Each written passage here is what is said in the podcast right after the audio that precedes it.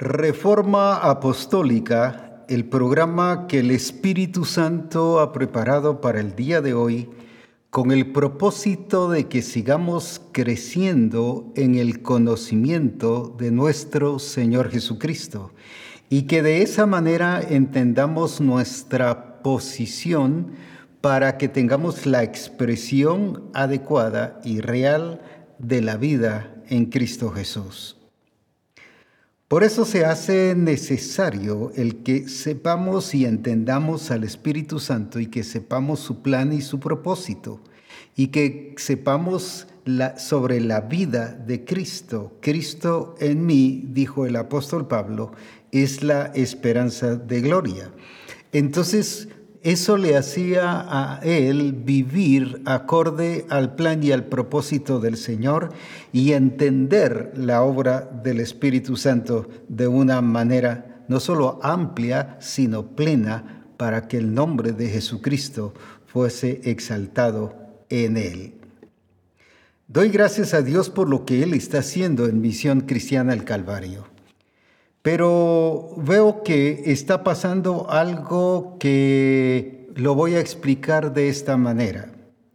Hace unos meses encuentro a un hermano y con su familia y les saludo y cuando veo a sus hijos les digo, pero ¿cómo están de grandes? Y él me dice, ¿los ve grandes? Sí, le digo, se han crecido mucho, como yo los vi la última vez. Ah, es que como nosotros los vemos todos los días, no vemos el crecimiento y el desarrollo que han tenido. No, hombre, y seguimos platicando respecto a eso. Y eso me hizo pensar que nos pasa mucho a los pastores y a los discipuladores, que vemos a los hermanos pero no vemos que están creciendo. Y para nosotros están lo mismo como cualquier papá con sus hijos. No, si no, no vemos que han crecido mucho y piensan que uno está exagerando. Y les evitamos mucho su crecimiento y desarrollo porque estamos familiarizados mucho con ellos y entonces los vemos seguido. Y como los vemos seguido, ya no los estamos ministrando con el plan y el propósito de llevarlos a ese crecimiento aún más y a ese desarrollo, sino pensamos que están lo mismo. Y cuando uno pregunta a veces al pastor, mire hermano y el hermano, o mire pastor y el hermano tal, eh, ¿cómo está? Pues bien ahí se ha estancado su poquito, para él se ha estancado, porque lo está viendo siempre y lo ve lo mismo y no le nota tanto su crecimiento y su desarrollo. ¿Y cuántas veces eso nos daña en seguir alimentando y nutriendo a cada persona acorde a su crecimiento y a su desarrollo. El apóstol Pablo cuidaba mucho eso y por eso les dijo a los de Corinto, no les pude hablar como a espirituales, sino como a carnales, como a niños. O sea, explica a qué nivel les enseñó, a nivel de niños. ¿Pero por qué? Porque ellos no era que Pablo los mirara eh, infantiles, sino porque sencillamente ellos sí se habían quedado infantiles. Se creyeron el, aspecto de, que eh, así estaban y que como se miraban todo el tiempo, pues no pues se preocuparon por crecer. ¿Y cuántas veces nos pasa así que nos acomodamos y nos encerramos en nosotros mismos? Quiero que veamos un versículo en Job capítulo 29 y versículo 18.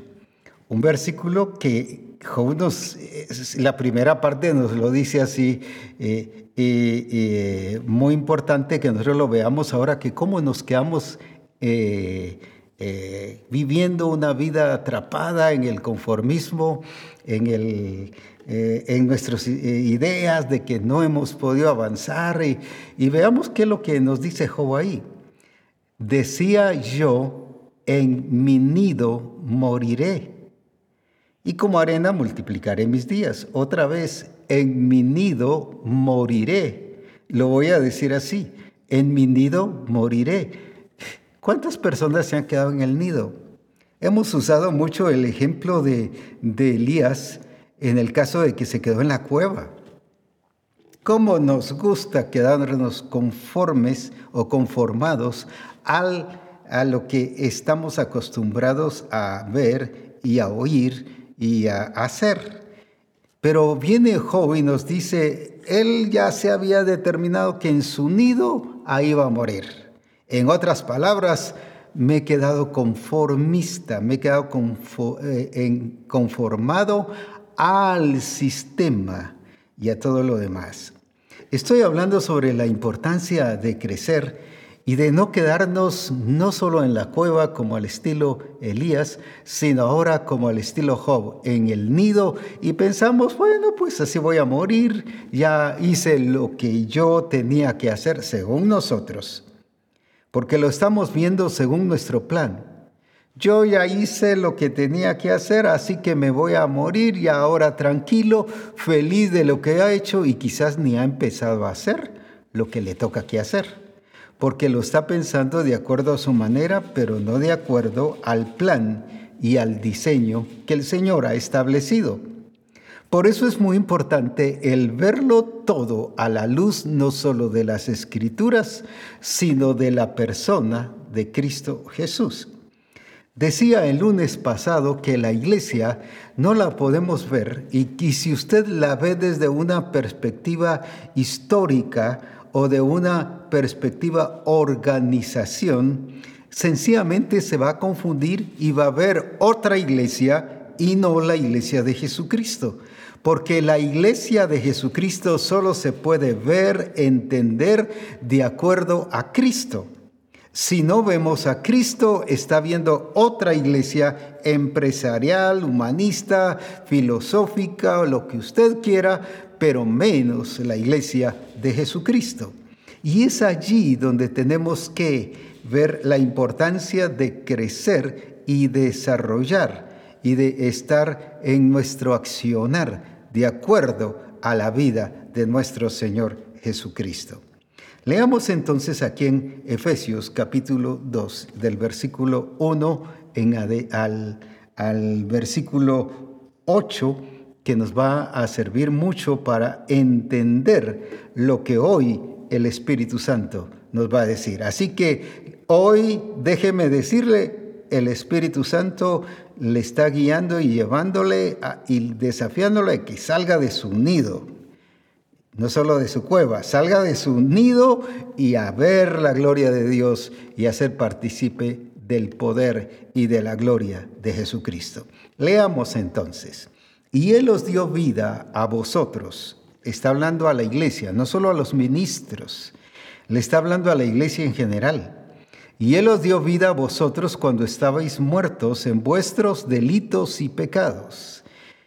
Y luego nos sigue diciendo, en los cuales anduvisteis todos, todos los que son parte de la iglesia, andábamos, dice, en otro tiempo siguiendo la corriente de este mundo, conforme al príncipe de la potestad del aire, el espíritu que ahora opera en los hijos de desobediencia, entre los cuales también todos nosotros vivimos en otro tiempo. Fíjese que está hablando, vivimos en otro tiempo, en los deseos de nuestra carne haciendo la voluntad de la carne y de los pensamientos, y éramos por naturaleza hijos de ira, lo mismo que los demás, lo mismo que los demás, solo quiero resaltar eso, lo mismo que los demás, o sea, como toda gente común. Sigamos ahora. Y luego dice, pero Dios, ahí está lo grandioso, qué rico en misericordia, por su gran amor con que nos amó, aun estando muertos en pecados, nos dio vida juntamente con Cristo. Por gracia sois salvos. Y juntamente con Él, fíjese esa palabra juntamente es muy importante porque lo dice en el anterior y en este otro, y juntamente con Él nos resucitó y asimismo nos hizo sentar en los lugares celestiales con Cristo Jesús. para mostrar, ahí está el propósito, en los siglos venideros las abundantes riquezas de su gracia, en su bondad para con nosotros en Cristo Jesús. Y luego nos dice, porque por gracia, voy a leer esa partecita otra vez, porque por gracia, una vez más, porque por gracia sois salvos por medio de la fe, y esto no de vosotros, pues es don de Dios. Muy bien. Decíamos que la iglesia de Éfeso como congregación fue una iglesia que no entendió a Cristo Jesús, por lo tanto no expresaba a Cristo. La prueba es ahí en el libro de Efesios 4:17, solo lo menciono, mas vosotros vivís como los otros gentiles, mas no hacia Cristo. Dice el versículo 20, no habéis aprendido hacia Cristo y de Cristo. En otras palabras, vivieron como los demás. Ellos se sintieron como gente común y corriente, pero no como personas llamadas y escogidas. En otras palabras, voy a decir así, se quedaron en su nido. Cuando tú vives acorde a la carne, de acuerdo al sistema del mundo, de acuerdo a las estrategias y a la cultura del mundo, como dice en ese versículo, que antes vivíamos según los deseos de la carne, según la potestad de las tinieblas, según indica ahí, es porque nos hemos encerrado en nuestro nido y creemos que allí pues tenemos que morir. Ese soy yo, así soy yo, saqué a mi papá, a mi mamá, a mi abuelo, a mi tatarabuelo y así somos todos. No, sencillamente Él nos hace entender que hemos sido muertos, sepultados, pero lo glorioso, como dice en el versículo 6, que Él nos hizo juntamente con Cristo resucitar con Él nos hizo resucitar con Él, pero a la vez nos hizo eh, colocarnos y sentarnos en los lugares celestiales juntamente con Cristo. El versículo 6 nos habla que no solo nos dio vida, no solo nos resucitó, sino también nos posicionó en otras palabras, lo que está diciendo la vida y la experiencia en Cristo, voy a usar mucho esta palabra ahorita, eh, eh, nos saca del nido. Nos saca no solo de una vida eh, de la vieja naturaleza y nos da una nueva vida, sino al posicionarnos nos está sacando del nido, de la cultura, de los hábitos, de la vida de la carne. Porque una cosa es la naturaleza pecaminosa y otra es la vida en la carne, los deseos de la carne, que son aspectos que yo aprendo, que yo recibo, que me contagio, que me influencia la cultura del país o, o, lo que me enseñan, eso es aprendido, eso es recibido, mientras que lo otro es por naturaleza, pero ahí es donde hemos sido libertados del pecado. Por eso es que solo lo menciono en Colosenses capítulo 1, 3 y versículo, y versículo 3, eh, dice, porque vosotros estáis muertos en Cristo. Eso es sobre la muerte de la naturaleza pecaminosa. Pero luego el versículo 5 dice, haced morir pues lo terrenal. Eso es sobre la vida de la carne, los hábitos aquello que me quedó, que vuelvo a decir, no salí del nido y todavía me quedo en el nido y por lo tanto sigo viviendo en la carne, un nido llamado carne. Entonces, ese ha sido mi refugio, mi protección, mi escondite, mi, mi, lugar de, de donde yo me he sentido cómodo, aparentemente. Pero la verdad es que el Señor lo que Él quiere es que nosotros aprendamos a aplicar la vida de Cristo en todas las cosas. Veamos entonces este orden en, que el Señor primero nos está relatando a través del apóstol Pablo. Decía que el apóstol Pablo entendió la iglesia. La iglesia la entendió desde la perspectiva de Cristo. es en Cristo, por Cristo y para Cristo. Si no se entiende así, sencillamente se va a entender de otra manera y esa no es la iglesia de Cristo. La iglesia de Cristo es la que expresa y vive y, no solo vive expresando a Cristo, sino entiende que es para la gloria de Jesucristo. Para gloria mía los he creado. Ahora, ¿por qué entendió el apóstol Pablo esto? ¿Por qué lo supo entender? ¿Por qué notamos nosotros que él realmente captó esa revelación de Jesucristo y él entendió lo que el Señor estaba diciendo en, en relación a la iglesia. Y qué importante es cuando nos dice la escritura sobre que el, el Padre le se agradó, dice la versión 60, en otros dice que plugo al Padre o sea, el Padre fue el que decidió, dice, revelar a su Hijo en mí. Qué importante, veamos esta diferencia y va a ser muy, muy buena para cada uno de nosotros. En el caso del apóstol Pedro, preguntó Jesús, ¿quién dicen vosotros que soy yo? Primero les había preguntado qué decían los demás. Eso era muy fácil. Todos empezaron unos Jeremías, Elías, otros quieres el profeta, otros... Pero cuando les preguntó, ¿y qué decís vosotros? Ninguno tenía revelación de él. Ahí está la gran diferencia. Podían describirlo a él como persona, pero no describirlo a él en su vivencia y en su realidad para con ellos.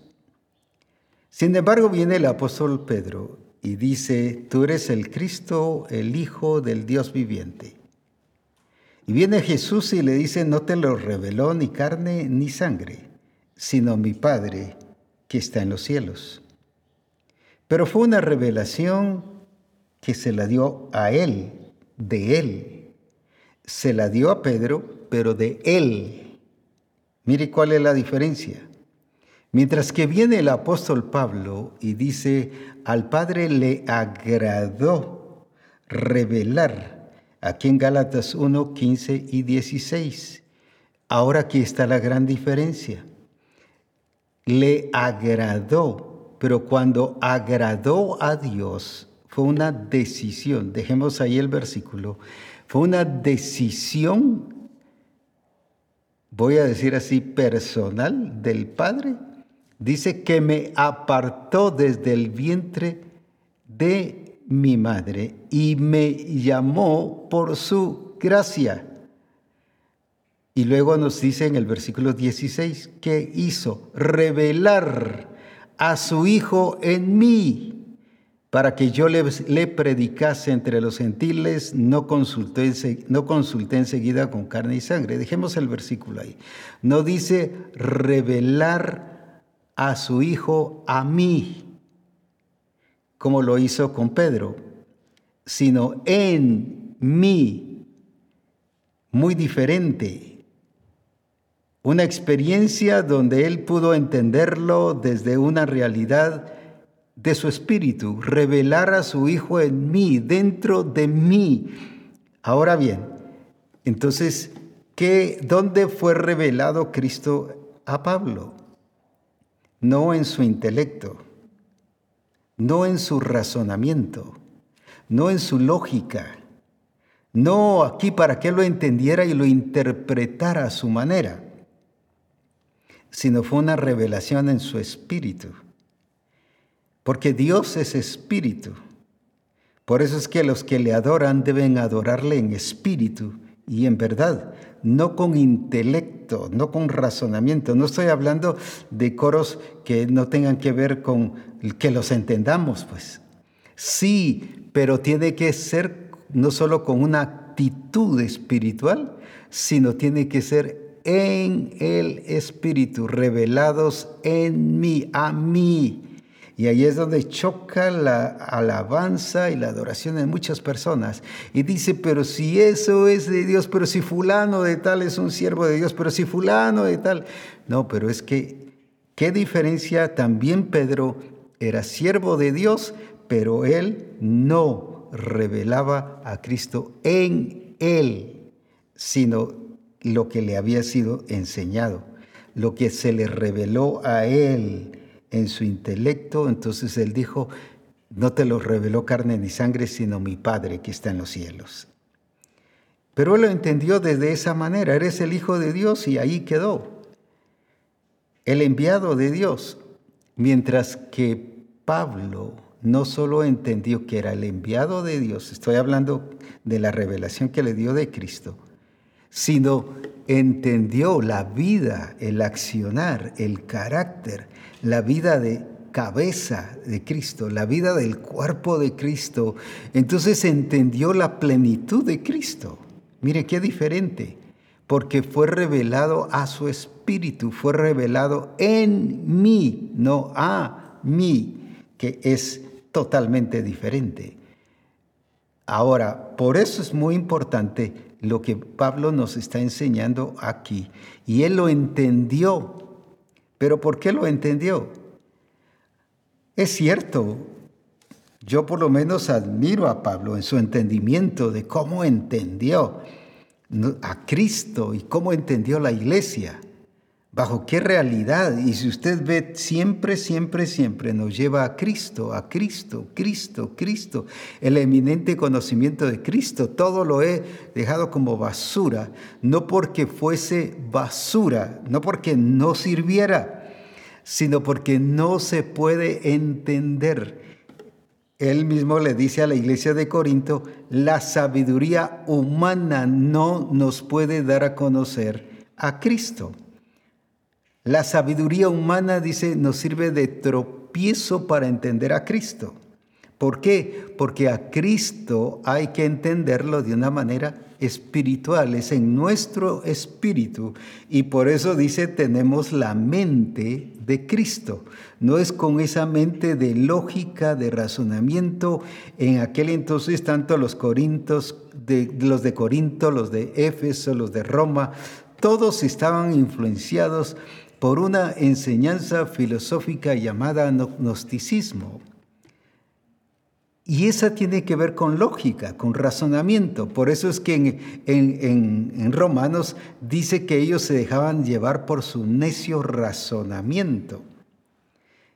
Lo mismo los de Galacia, tan necios soy, ¿quién os engañó para no obedecer a la verdad?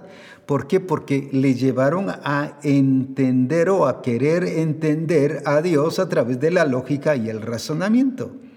Y eso no se puede, porque entender, por eso es que Dios es espíritu y por eso es que puedo entenderlo desde una manera espiritual. No estoy hablando de fantasía, no estoy hablando de, de imaginación, estoy hablando de una realidad.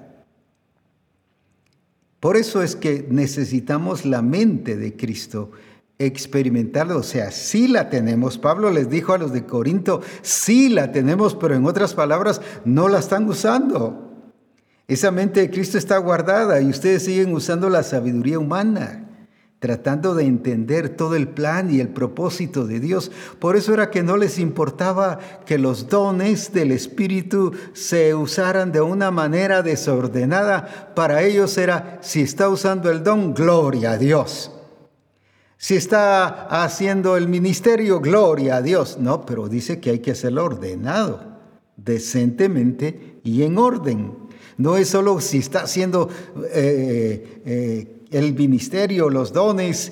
Ah, pero si tiene los dones, que los use, sí, que los eche a andar y que los eh, exprese, sí, pero ordenados, bajo el orden establecido por el Señor. Entonces, qué importante es entender que el diseño de Dios, el plan de Dios, el plan de Dios, la iglesia de Jesucristo, solo la puedo entender desde la realidad de Cristo Jesús. Y por eso es que nos lleva al conocimiento de Cristo. Por eso es que Él dice que era basura. eh, el conocimiento que él tenía, no que fuese basura y que no sirviera, sino porque en relación a la iglesia, ese conocimiento no servía. Por eso es que con razonamiento y lógica no se puede entender el plan y el diseño de Dios.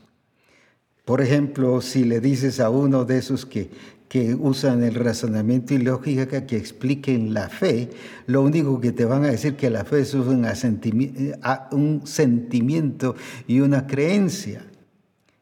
Pero mientras que la escritura nos habla que la fe es la certeza de las cosas que no se ven. O sea, es la certeza, es lo seguro, Qué diferente y cuántas cosas más te habla de la fe y que la fe es la persona de Cristo Jesús. Más venida la fe, y ahí es donde se confunden y dicen, no puede ser posible, ni, ni tampoco lo entienden. Y le dan la interpretación adecuada.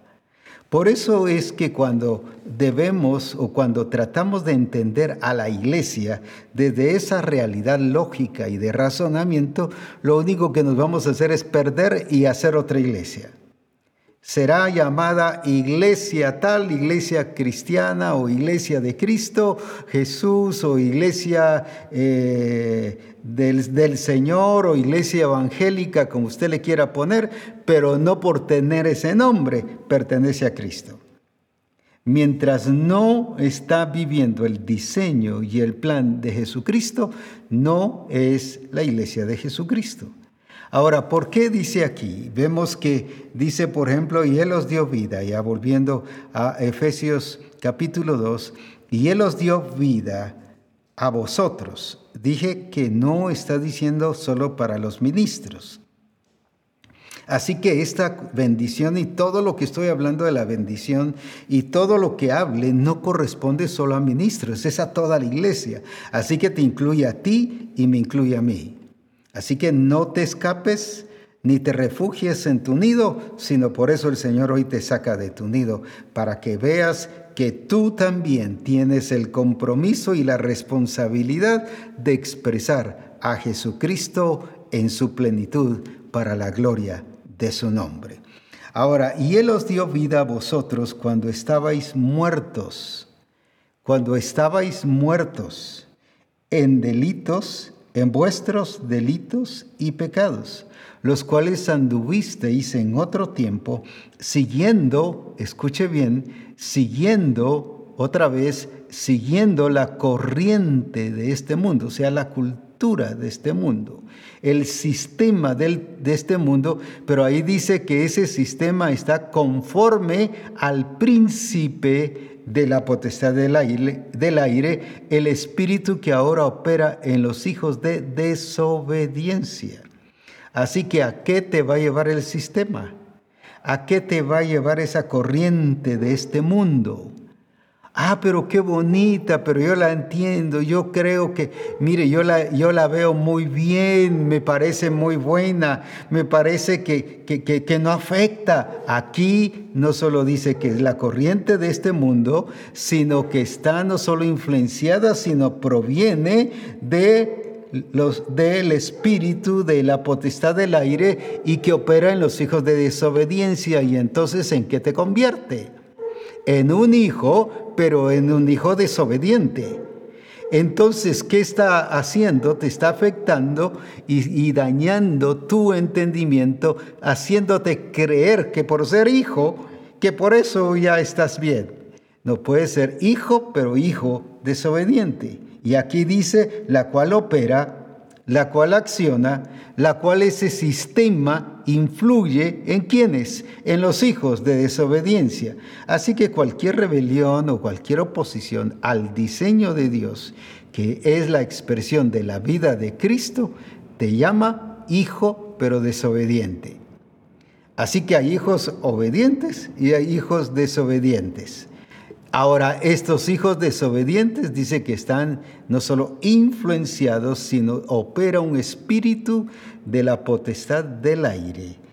Dice de la potestad del aire el espíritu que opera en los hijos de desobediencia. En otras palabras, te lleva a rebelión. Entonces, ¿por qué fue, ahora entendemos, por qué le dijo a la iglesia de Éfeso? tengo algo contra ti. En otras palabras, alguien te puso en contra de mí y por lo tanto tengo algo contra ti. Y creemos que Dios es misericordioso y que Él va a dejar pasar por alto lo que nosotros eh, creemos que no es tan importante. No Dios, no, Dios es justo y Él no opera, no trabaja bajo lo que nosotros pensamos que es bueno o que es malo, sino Él opera bajo su propósito, su plan y su justicia y por lo tanto Él siempre quiere que hagamos lo que Él ha determinado. Y de eso nos está hablando, entre los cuales dice también todos nosotros en el versículo 3, Dice, entre los cuales también todos nosotros vivimos en otro tiempo. Está hablando de una experiencia pasada. En los deseos de nuestra carne, haciendo la voluntad de la carne y de los pensamientos. Y éramos por naturaleza hijos de ira, lo mismo que los demás. Mira, ahora viene el cambio, viene el, traslado, viene la transformación. Qué importante pero ¿por qué sucedió esto? Versículo 4. Pero Dios que es rico en misericordia, por su gran amor con que nos amó, aun estando nosotros muertos en pecados. O sea, no es decisión tuya, ni es porque tú levantaste la mano, ni es porque tú dijiste que sí. Aunque eso tiene que ver pero no es por eso. Nos dio vida, aún estando nosotros muertos en pecados, o sea, cuando ni siquiera nos habíamos arrepentido. En otras palabras, esto es una experiencia eh, para toda persona que puede tenerla. Todos pueden ser eh, y todos son llamados a experimentar esta bendición. Claro, la toma el quien cree, el quien recibe, el quien entiende que es un elegido por Dios y que reconoce a Jesucristo como el Señor de su vida, la aplica, la hace realidad. Ahora, pero el Señor dice que aquí esta es una oportunidad que tienen todas las personas, porque está hablando entre los cuales también todos nosotros no solo está hablando de la iglesia, sino está hablando de que toda persona que vivía en otro tiempo ahora está experimentando que Dios es rico en misericordia y por su gran amor con que nos amó. Aún estando, dice el versículo 5, muertos en pecados, nos dio vida juntamente con Cristo. Por gracia sois salvos. Detengamos ahí un poquito el versículo. Aun estando nosotros muertos en pecados, nos dio vida juntamente con Cristo. ¿Desde cuándo te dio vida el Señor?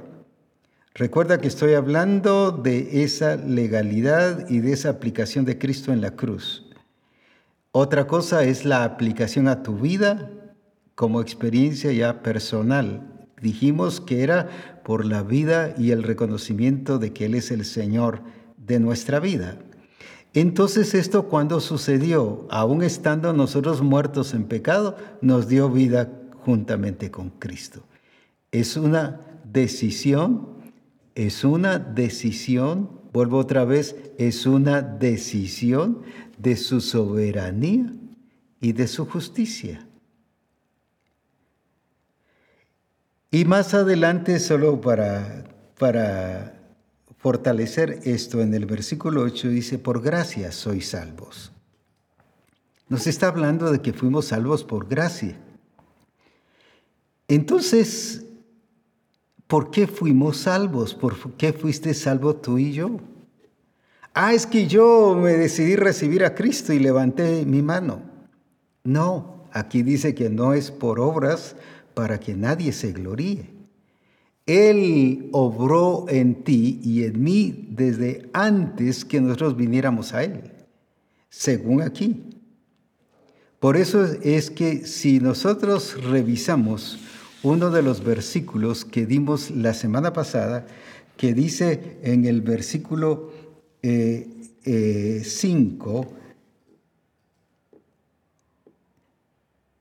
1.5, en amor habiéndonos predestinado para ser adoptados hijos suyos por medio de Jesucristo, según el puro afecto de su voluntad. Y el 6 dice que fuimos aceptos en el amado. La gloria de su gracia, el cual nos hizo aceptos en el amado. Vuelvo otra vez, aceptos en el amado. ¿Cuándo sucedió eso? Eso no sucedió cuando tú levantaste la mano y dijiste, yo recibo a Jesucristo. No, no, eso fue en Cristo. ¿Y cuándo sucedió eso? Dice que desde antes de la fundación del mundo. Y, y, puse el ejemplo de Jeremías, cuando el Señor le dice que lo escogió desde el vientre de su madre antes de que él naciera. No por decisión de Jeremías, sino fue por pura soberanía de Dios. Entonces la gracia, la gracia, por eso fuimos salvos, porque fue que el Padre nos vio en Cristo. Y por eso dice que fue antes de la fundación del mundo. Si, si solo leyéramos o si volviéramos a, Efesios capítulo 1 y, y, versículo 4, vea, vamos a ver cómo ahí se aclara no solo que Él nos escogió, nos eligió, sino el propósito. Y desde cuándo Él nos, se determinó que nosotros fuésemos y que fuésemos. Dice así, según nos escogió en él antes, ¿desde cuándo? Desde la fundación del mundo, o sea, ni siquiera Adán había nacido, pues. Para que fuésemos santos y sin mancha delante de él. Para que fuésemos santos y sin mancha delante de él. ¿Cuándo te escogió a ti entonces?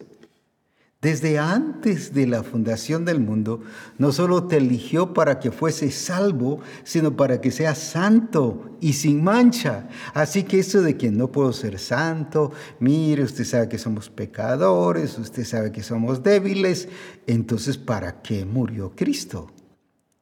¿Cuál Estoy hablando sobre la importancia de esa resurrección de Cristo y de cómo opera en nuestra vida el Espíritu Santo aplicando esa resurrección de Cristo. Ahora que nos hace no solo posible, sino realidad el que alcancemos el propósito del Señor. Él no, no solo te llamó, te eligió para que fueses salvo, esto es para toda la humanidad, pero claro, uno lo recibe, uno lo, lo reconoce y de acuerdo a los que lo reconocen como Señor, dice que el que confiesa que Jesucristo es el Señor será salvo. El que no, pues no, no lo va a experimentar, aunque sí tiene la oportunidad. O sea, voy a usar esta palabra. Esta salvación es a nivel universal, pero solo la va a experimentar el que reconoce que Jesucristo es el Señor la vive la gracia de Dios.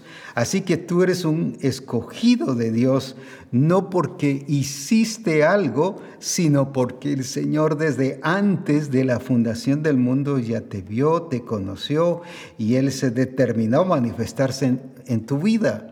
Por lo tanto, debemos de ejecutar lo que Él ha experimentado y, ha hecho en nuestra vida y dice que lo ha hecho por pura gracia.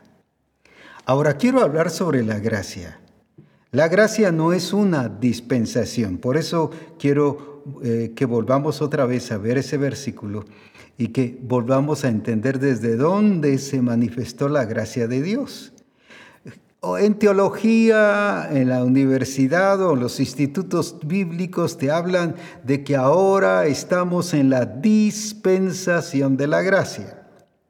Pero déjame decirle, es un grave error, error y vuelvo a resaltar error, porque la gracia, según este versículo, y te puedo dar cientos de versículos que confirman esto, no digo dos y tres, sino cantidad de versículos que nos están mencionando aquí, que dice, versículo 4 del capítulo 1. Y así hay cantidad de versículos aquí.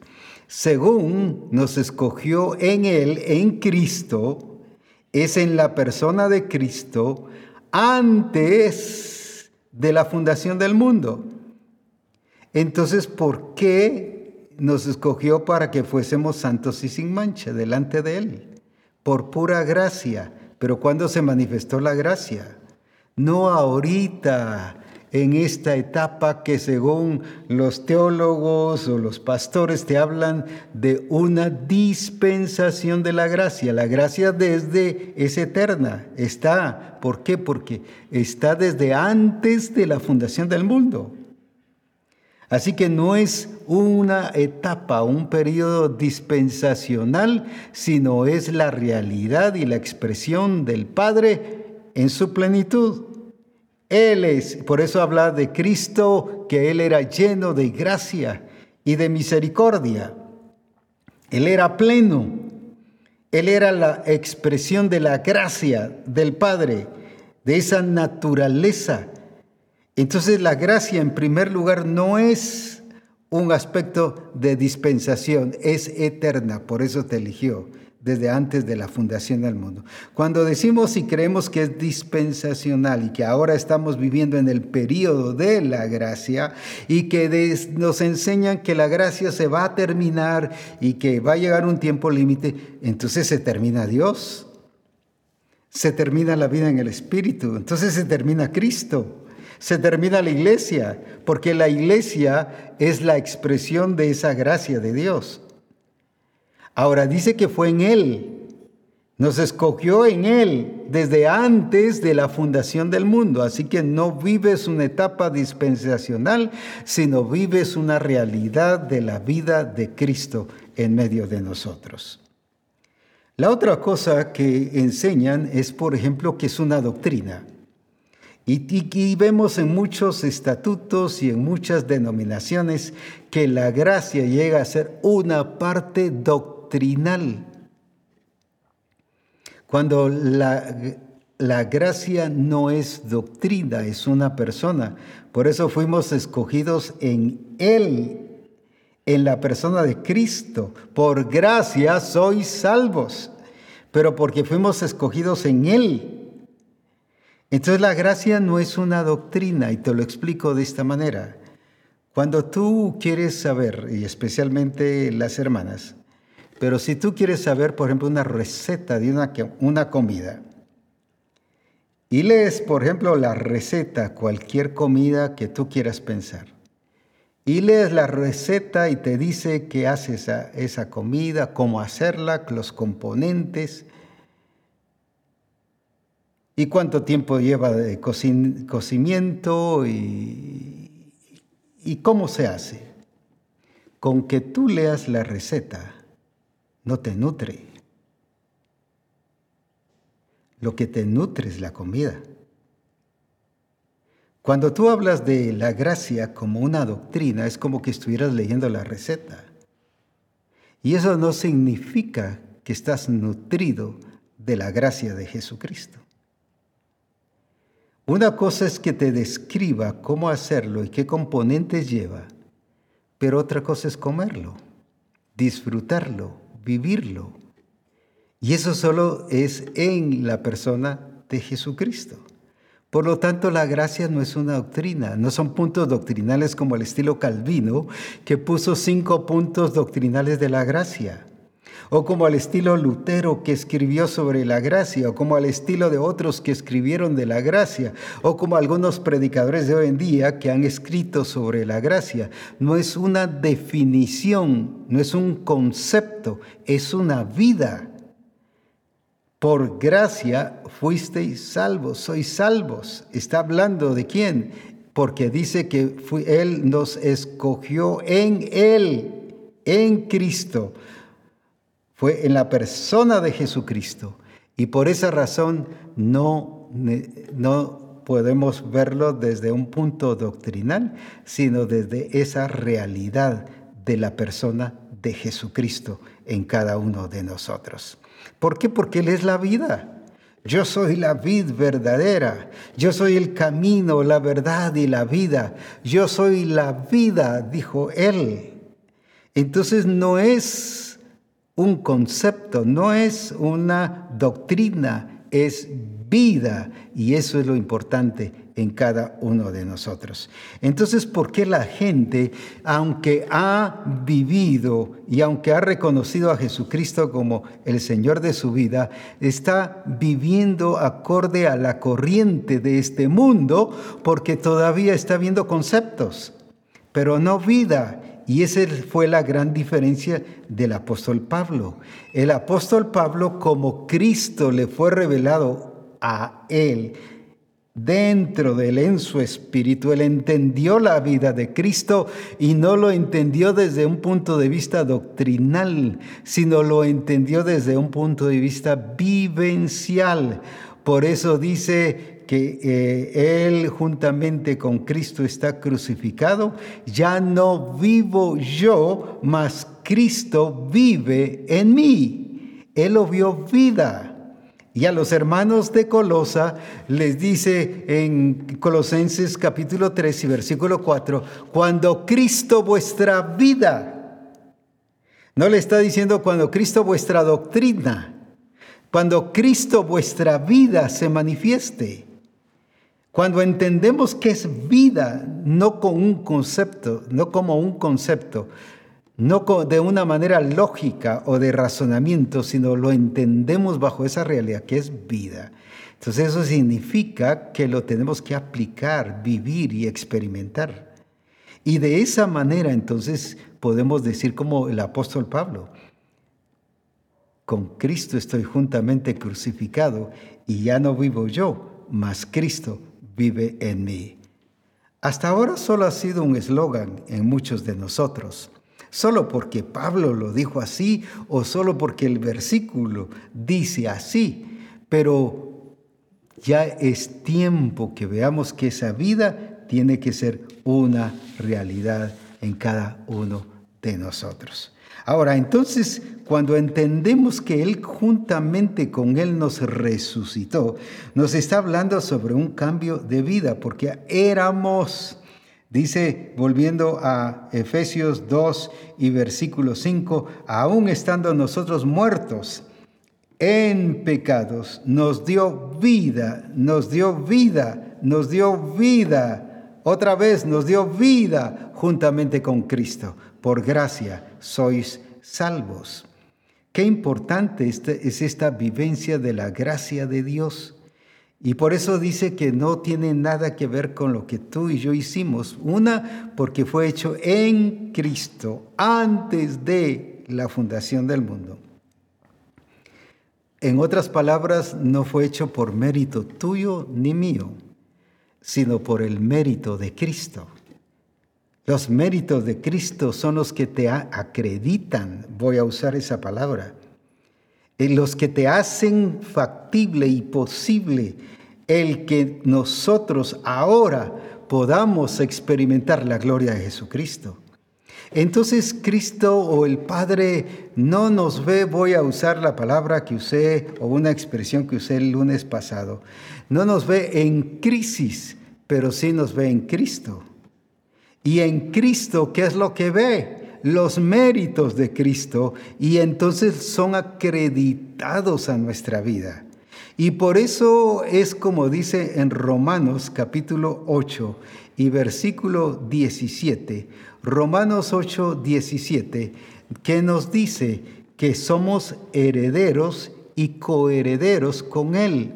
Y si hijos, también herederos, herederos de Dios, explica bien que la herencia de Dios y coherederos con Cristo, ahí está donde los méritos de Cristo son acreditados a nuestra vida, si es que padecemos juntamente con Él para que juntamente con Él seamos glorificados. Entonces, ¿por qué dice el apóstol Pablo que Él nos escogió antes de la fundación del mundo para ser santos y sin mancha? Y usted dice, pero eso no es posible.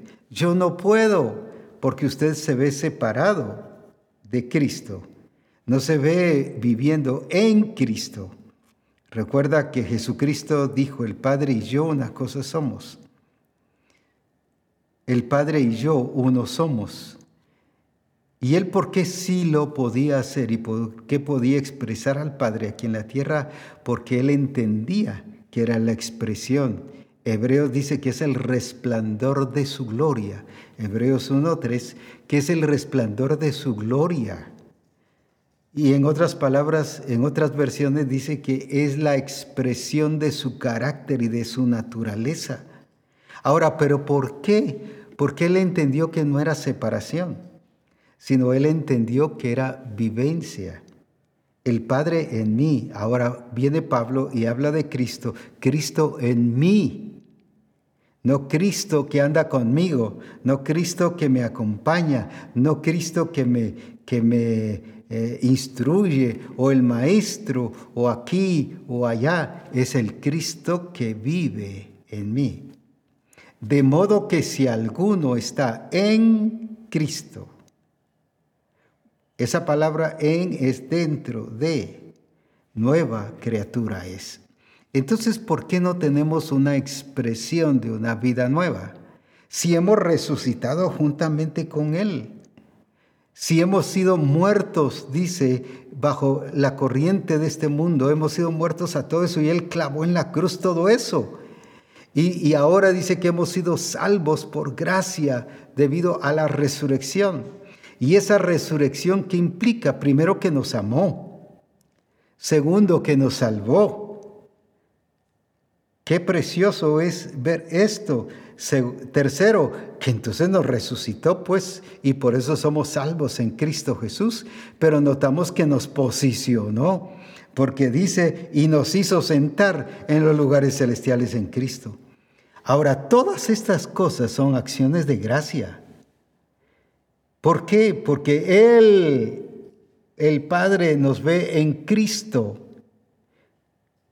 No estoy diciendo ahora que tú puedes pecar y andar en pecado y en todo lo que tú quieras y desconectado totalmente de la comunión en Cristo y de esa vivencia y realidad en el Señor y que ya no tienes ni por qué estar eh, congregado en ninguna, eh, valga la redundancia, congregación, sino que ya tú puedes vivir como tú quieras porque el Señor te está viendo en Cristo. No, de modo que si alguno está, habla de permanencia. No dice estuvo, no dice tuvo la intención y entró, pero se salió, pero de todas maneras nueva criatura es. Habla del que permanece, del que está constante, firme, permanente en Cristo Jesús. Nueva criatura es. Así que si tú eres de esos hermanos temporales, Tienes que reestudiar y redefinir tu conversión, porque no estás, sino estuviste. Ahí está el punto. Ahora, el que estés en una congregación no quiere decir que estás. Porque muchos dicen, bueno, pues gloria a Dios, yo asisto a la congregación, asisto al discipulado. No te estoy hablando de eso. La escritura ahí está hablando del que está en Cristo no del que está en la congregación. Una cosa estar en la congregación, que solo asistes como un club, como un lugar de reunión, por la comunión con los hermanos, porque qué bonito es cantar, qué bonito es estar con los hermanos juntos en armonía, qué alegría es el pensar en tener un privilegio en la congregación. Aquí no te está hablando nada de eso. Aquí te habla de estar en Cristo. Y estar en Cristo es experimentar su resurrección, su gracia, su vida. Que esa gracia del Señor la disfrutes y la experimentes de una manera real y poderosa. Y por eso dice que para qué es esa gracia y esas riquezas de su gloria. Sigamos leyendo ahí en el versículo 6 del capítulo 2 de Efesios. Efesios 2, 6 y juntamente con Él nos resucitó y asimismo nos hizo sentar en los lugares celestiales con Cristo Jesús. ¿Pero para qué? Dice el versículo 7, para mostrar ¿Para qué? Para mostrar en los siglos venideros las abundantes riquezas de su gracia.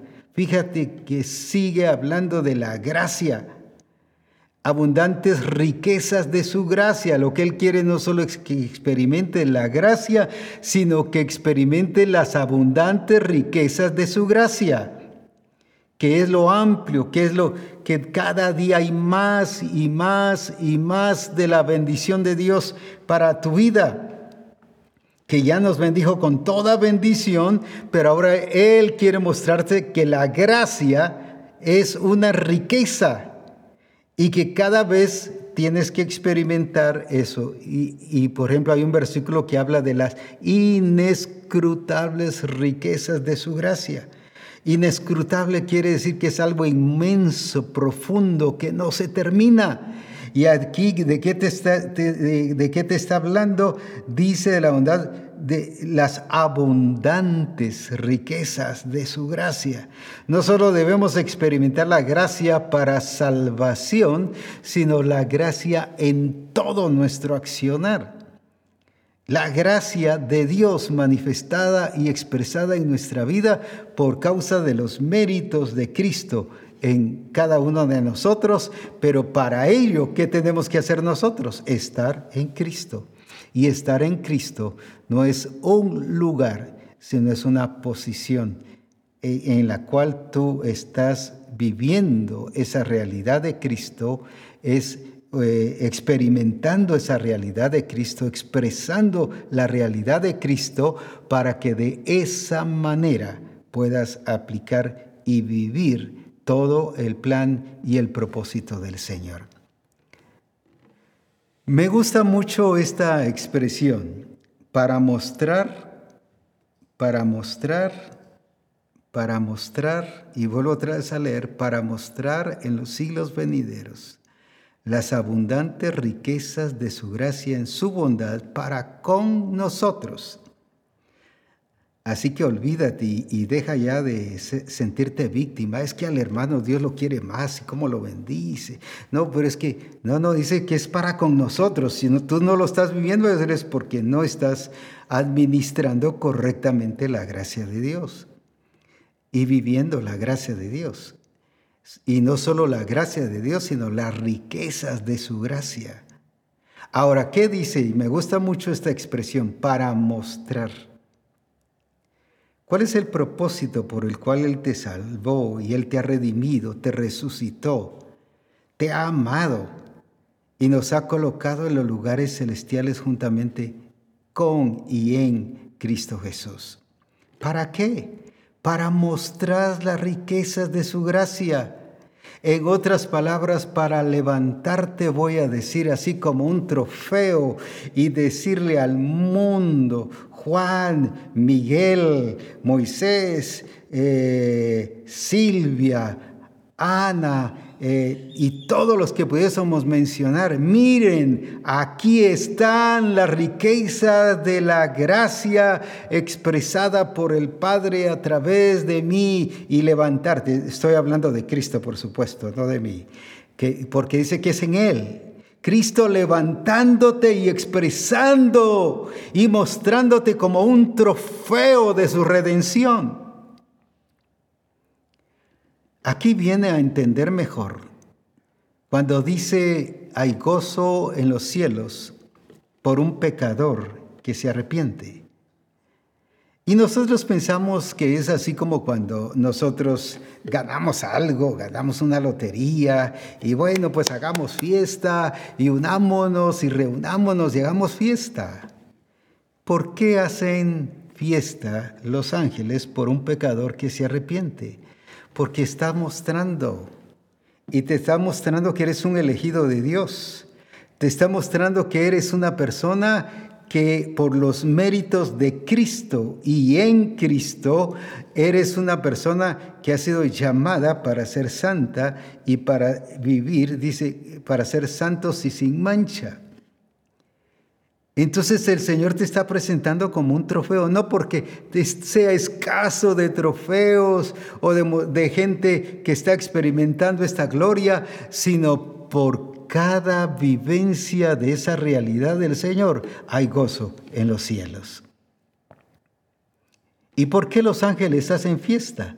Porque ven que la redención de Jesucristo sigue siendo aplicada y efectiva en las personas, pero que también se está eh, ampliando, está creciendo, está llegando a las naciones y entonces los seres humanos están entendiendo que Cristo es el Señor de señores y el Rey de reyes.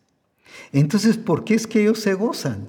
Porque la redención está siendo aplicada. Recuerdo cuando el Señor empezó a mostrarnos ya su su plan, su propósito ya de esta manera, aunque le empezó a enseñar desde el año 65, pero más profundo hace unos 15, 17 años, para ser más, más exactos. Ya más intenso y ya de una manera que pudiésemos aplicarla.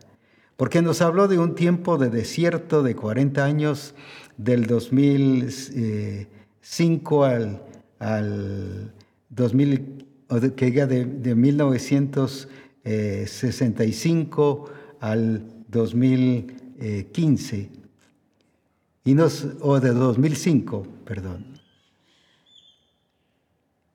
Los 40 años que Él nos habló de desierto. Pero luego nos dijo, ya es el tiempo ahora de que todo lo que yo les he enseñado, y voy a abrir los rollos y lo voy a explicar.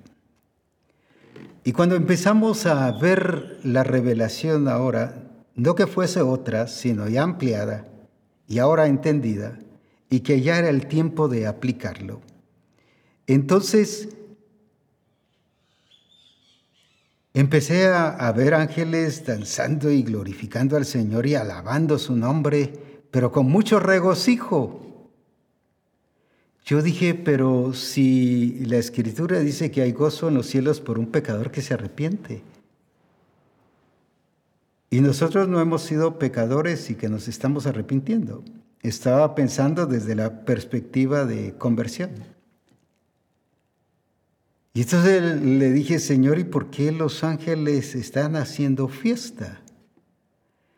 Y me dijo, porque vemos que el plan de redención de Cristo, el ungido del Padre, continúa y ustedes lo están apreciando y disfrutando y Él lo está haciendo realidad en sus vidas. Cada vez que tú aplicas el diseño y el plan de Dios, los ángeles hacen fiesta, no porque seas uno de entre tantos que está haciendo algo, sino porque cada vez que se aplica la redención de Cristo, ellos celebran y honran a Cristo y le dan a conocer la gloria a Cristo porque su plan y su propósito sigue, sigue, no solo vigente, sino funciona y exaltan el nombre de nuestro Señor Jesucristo. Por eso es que cada vez que tú lo haces y tú lo aplicas y vives, si pudieras tener y la oportunidad un día que el Señor te la diera de abrir tus ojos y mirarías ángeles exaltando al Señor, no porque sea su naturaleza solo exaltar a Dios, sino porque una persona más está viendo que esto que fue, que fue hecho desde antes de la fundación del mundo está siendo aplicado a tu vida. Pero qué alegría más que ángeles haciendo fiesta. Lo que el Señor quiere es que tú y yo también aprendamos a vivir en la fiesta del Señor, en el gozo del Señor, porque el gozo del Señor es nuestra fortaleza. Y esto es lo que el Señor realmente quiere y requiere de nuestra vida. Dejemos entonces que el Señor se mueva y entendiendo la gracia de Dios desde esta realidad. Dios quiere que vivamos bajo su gracia. Bajo su gracia. Eso no quiere decir que tú no tienes que hacer nada. No estoy diciendo eso. No hiciste nada para ser salvo. Él lo hizo todo. Lo que sí hiciste y tanto lo hice yo fue reconocer que Jesucristo es el Señor de mi vida. Y nací de nuevo. Y me hace partícipe. Ahora, ¿por qué te hace coheredero? Porque Él te ha acreditado su herencia, la herencia que le dio el Padre. Y por eso es que dice, te voy a decir una y te puedo mostrar 10, 15, 20 o más cosas. Pero te voy a mostrar una. La gloria que el Padre me dio, yo les he dado. Te acreditó su gloria. No que Él se quedó ahora sin nada. Te dio lo mismo que el Padre le dio a Él. Ahora Él, por ser coheredero juntamente con Cristo, te lo ha acreditado a ti. Entonces no vivamos como gente común, como decíamos y cuando, hablábamos al principio, como eh, la iglesia de Éfeso y la de Corinto y todos los demás. No vivamos como gente así, apartada y separada de Dios o, en el nido, ya es tiempo que vivamos la gloria de Jesucristo y que expresemos esa gloria de Jesucristo y que salgamos ya de toda esa situación que hemos vivido que dice que es conforme a la corriente de este mundo y que ya vivamos bajo la corriente del Espíritu, bajo el regir de Dios, bajo el control del Espíritu Santo y que vivamos su gloria y su poder de una manera grandiosa. Así que necesitamos entender que la gracia de Dios, no es una, como dije, doctrina, no es algo dispensacional. Ahora sí estoy viviendo la gracia, pero se va a terminar. Esa no, como dije, se terminaría la iglesia, se terminaría Dios, se terminaría Cristo, se terminaría el Espíritu Santo. Su palabra ya no tendría sentido, pero gloria a Dios, la gracia de Dios es eterna. Aprendamos a vivirla y a disfrutarla Dice que es para mostrar. El Padre te quiere mostrar ante las naciones y decir, aquí está la obra maestra del Padre. No solo Cristo, sino ahora te ha acreditado a ti para que toda esa vivencia y realidad que el Padre le dio a Cristo, ahora nos la ha dado a nosotros. Y presentarte como el trofeo del Padre. Alabado sea su nombre. ¿Cuántos hoy? La pregunta de hoy es, ¿A cuántos crees que cualquiera diríamos, ay padre, a mí me, me presentaría? Claro, si él decidiera presentarme, me presentaría. Muchos asumimos que estamos bien portados. Le he preguntado a personas a veces, ¿qué tal cómo está? Muy bien. ¿Y qué tal cómo te estás portando? Bien, bien, ahora estoy bien portado cuando de repente sigo oyendo después que andan en adulterio, en fornicación y en fuera de la congregación y del propósito del plan de Dios, pero cuando me dijeron, ah, no, yo estoy bien, estoy ahora muy bien, eso es de acuerdo a tu medida, pero no de acuerdo al plan y al diseño del Señor. Entonces lo que el Señor es que aprendamos a disfrutar su gloria, pero recuerda que es estando en Cristo. Si no estás en Cristo, alguien dirá, bueno, pues estoy fuera de Cristo. Y el estar fuera de Cristo es, que le dijo el Señor a una de las iglesias? De la gracia habéis caído. ¿Por qué? Porque la gracia fue la que lo llevó a ser salvo. Por gracia sois salvos. Claro, estoy hablando de la persona de Cristo. Entonces cuando dice de la gracia habéis caído, ¿de qué está hablando? No que caíste de la iglesia y que ahora ya le faltaste a la iglesia y que le faltaste al pastor y que le faltaste a la misión. No, no es solo eso. Es de esa redención de Cristo que caíste. Y por eso es que el Señor le dice a la iglesia de Éfeso, levántate y resplandece, porque la vio caída. Y le dice, por ejemplo, en Apocalipsis 2, del 5 en adelante, cuando le habla de que tenía algo en contra de ella, y le dice, recuerda de dónde has caído. Recuerda de dónde has caído. ¿Cómo vio él a la iglesia de Éfeso? Ahí se fue pastor, ahí se fueron ministerios, ahí se fue eh, todo el, el, liderazgo de la congregación, ahí se fue, o sea, cuando digo se fue, no es que los haya sacado, sino me refiero, ahí estaban incluidos todos, toda la iglesia. Ahí estaba incluida toda la iglesia y dice, recuerda de dónde has caído. Y como le decía esta iglesia, de la gracia habéis caído. ¿Por qué? Porque por gracia fuimos salvos, porque fue una lección hecha desde antes de la fundación del mundo. Y quiero concluir con esta explicación. Viene Dios y determina crear los cielos y la tierra. Por supuesto que había hecho su plan y todo su diseño antes de crear los cielos y la tierra. Creó los cielos y la tierra porque era parte de su plan. Dios no es creador porque creó los cielos y la tierra. Dios es creador y por eso es que Él creó los cielos y la tierra. No que por haber creado los cielos y la tierra, por eso es creador. No, Él es creador y Él crea.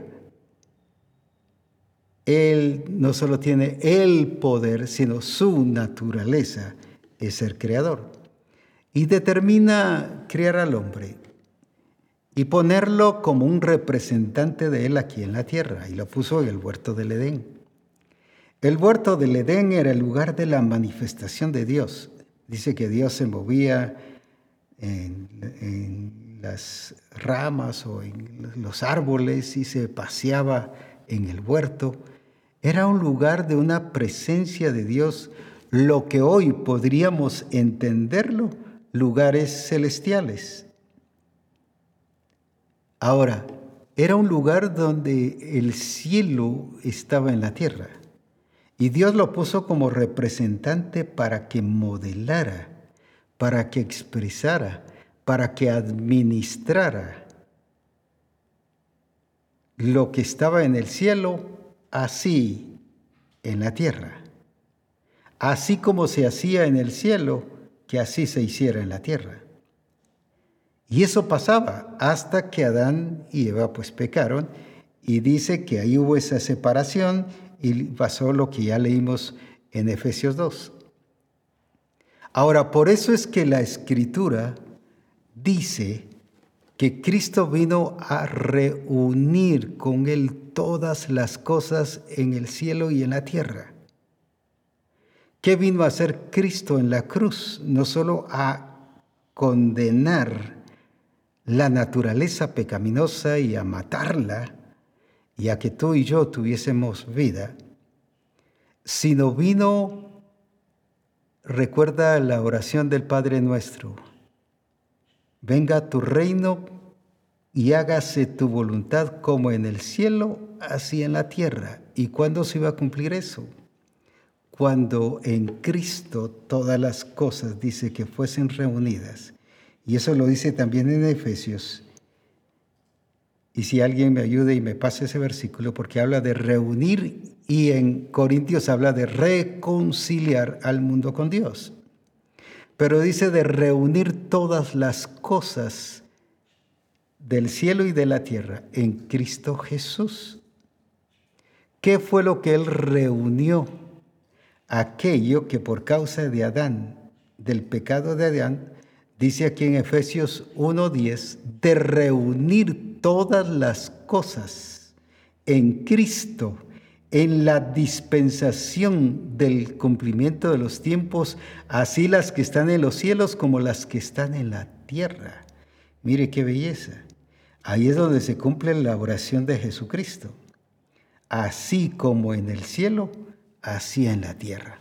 Entonces, ¿por qué se puede hacer la voluntad de Dios aquí en la tierra? Porque el reino de Dios está. ¿Y por qué está?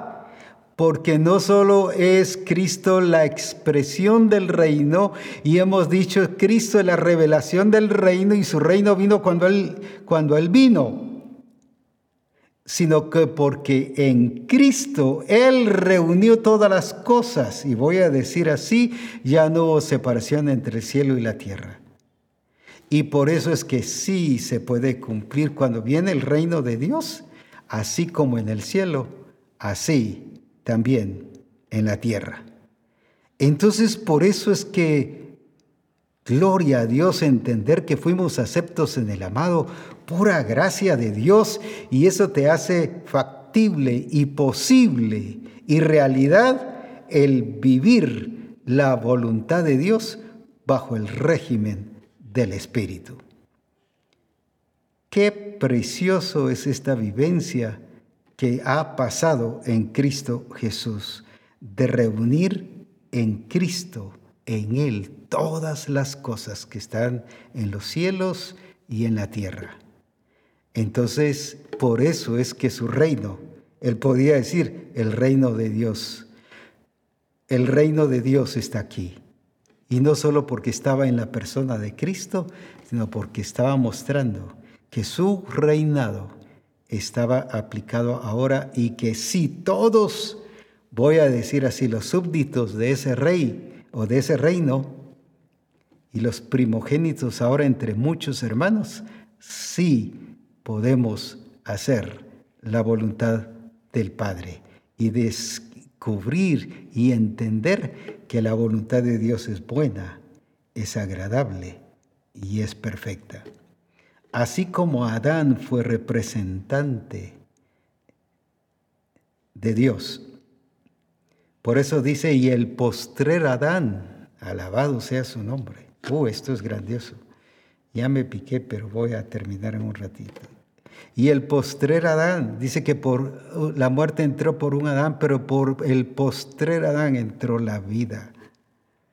Fue restaurado todo aquello que fue quitado, que fue separado, porque Adán fue sacado del huerto, del Edén, no de la tierra, sino fue sacado del Edén, de ese lugar, voy a decir así, celestial en que vivía él, en esa comunión con el Padre. Pero ahora en Cristo de reunir todas las cosas. Alabado sea su nombre, estúdialo, a nivel personal porque el Espíritu Santo te lo va a revelar y te lo va a ampliar. Estúdialo con la familia, estúdialo con los pastores en los distritos. Esa palabra de reunir en Cristo todas las cosas, de aquello que fue separado en el primer Adán, ahora dice que en el postrer Adán, que es Cristo, se reunió en él todas las cosas. Y nos va a ayudar a entender lo que Él quiere que nosotros comprendamos de su palabra y de su realidad en Cristo Jesús. Así que te dejo eso como tarea. Estúdialo con la congregación. Estúdialo, ponte a ver esa, esa expresión de esa realidad de Cristo. Quiero que volvamos a leer ese versículo, porque quiero concluir con eso. De reunir en Cristo todas las cosas. Efesios 1:10. De reunir no algunas cosas, sino todas las cosas. ¿Por qué necesita, dejémoslo allí, por qué necesita reunir o por qué necesitó reunir? ¿Qué significa? Que sí estaban, pero no estaban que reunidas, juntas, pero ¿quién lo vino a hacer realidad? Alabado sea su nombre, Cristo Jesús. En la dispensación del cumplimiento de los tiempos, así las que están en los cielos como las que están en la tierra. De reunir, en otras palabras, lo que está en los cielos y lo que está en la tierra, en Cristo Jesús. Sigue leyendo y lee uno, dos, tres, cinco, diez veces.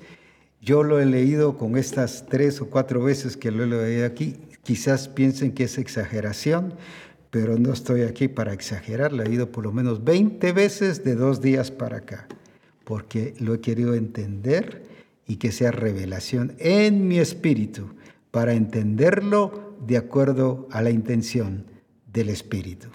Así que adelante a seguirte preparando y, y entendiendo esto, porque entonces se cumple ya la oración de Cristo, entonces ya no orarás, venga tu reino y hágase tu voluntad como en el cielo, así en la tierra, sino ahora eso ya quedó atrás. Ahora sí se puede en Cristo Jesús por estar colocado y sentado en los lugares celestiales juntamente con Cristo Jesús. Te quiero informar que el próximo lunes no habrá reforma. Tenemos una reunión muy importante con asistencia apostólica, de estudio, de preparación, de enseñanza que el Señor nos ha estado dando para compartirla con toda misión cristiana del Calvario en su momento y por eso no tendremos reforma apostólica. Que el Señor te siga usando y que te revele el reunir todas las cosas en Cristo Jesús. Adelante en Cristo.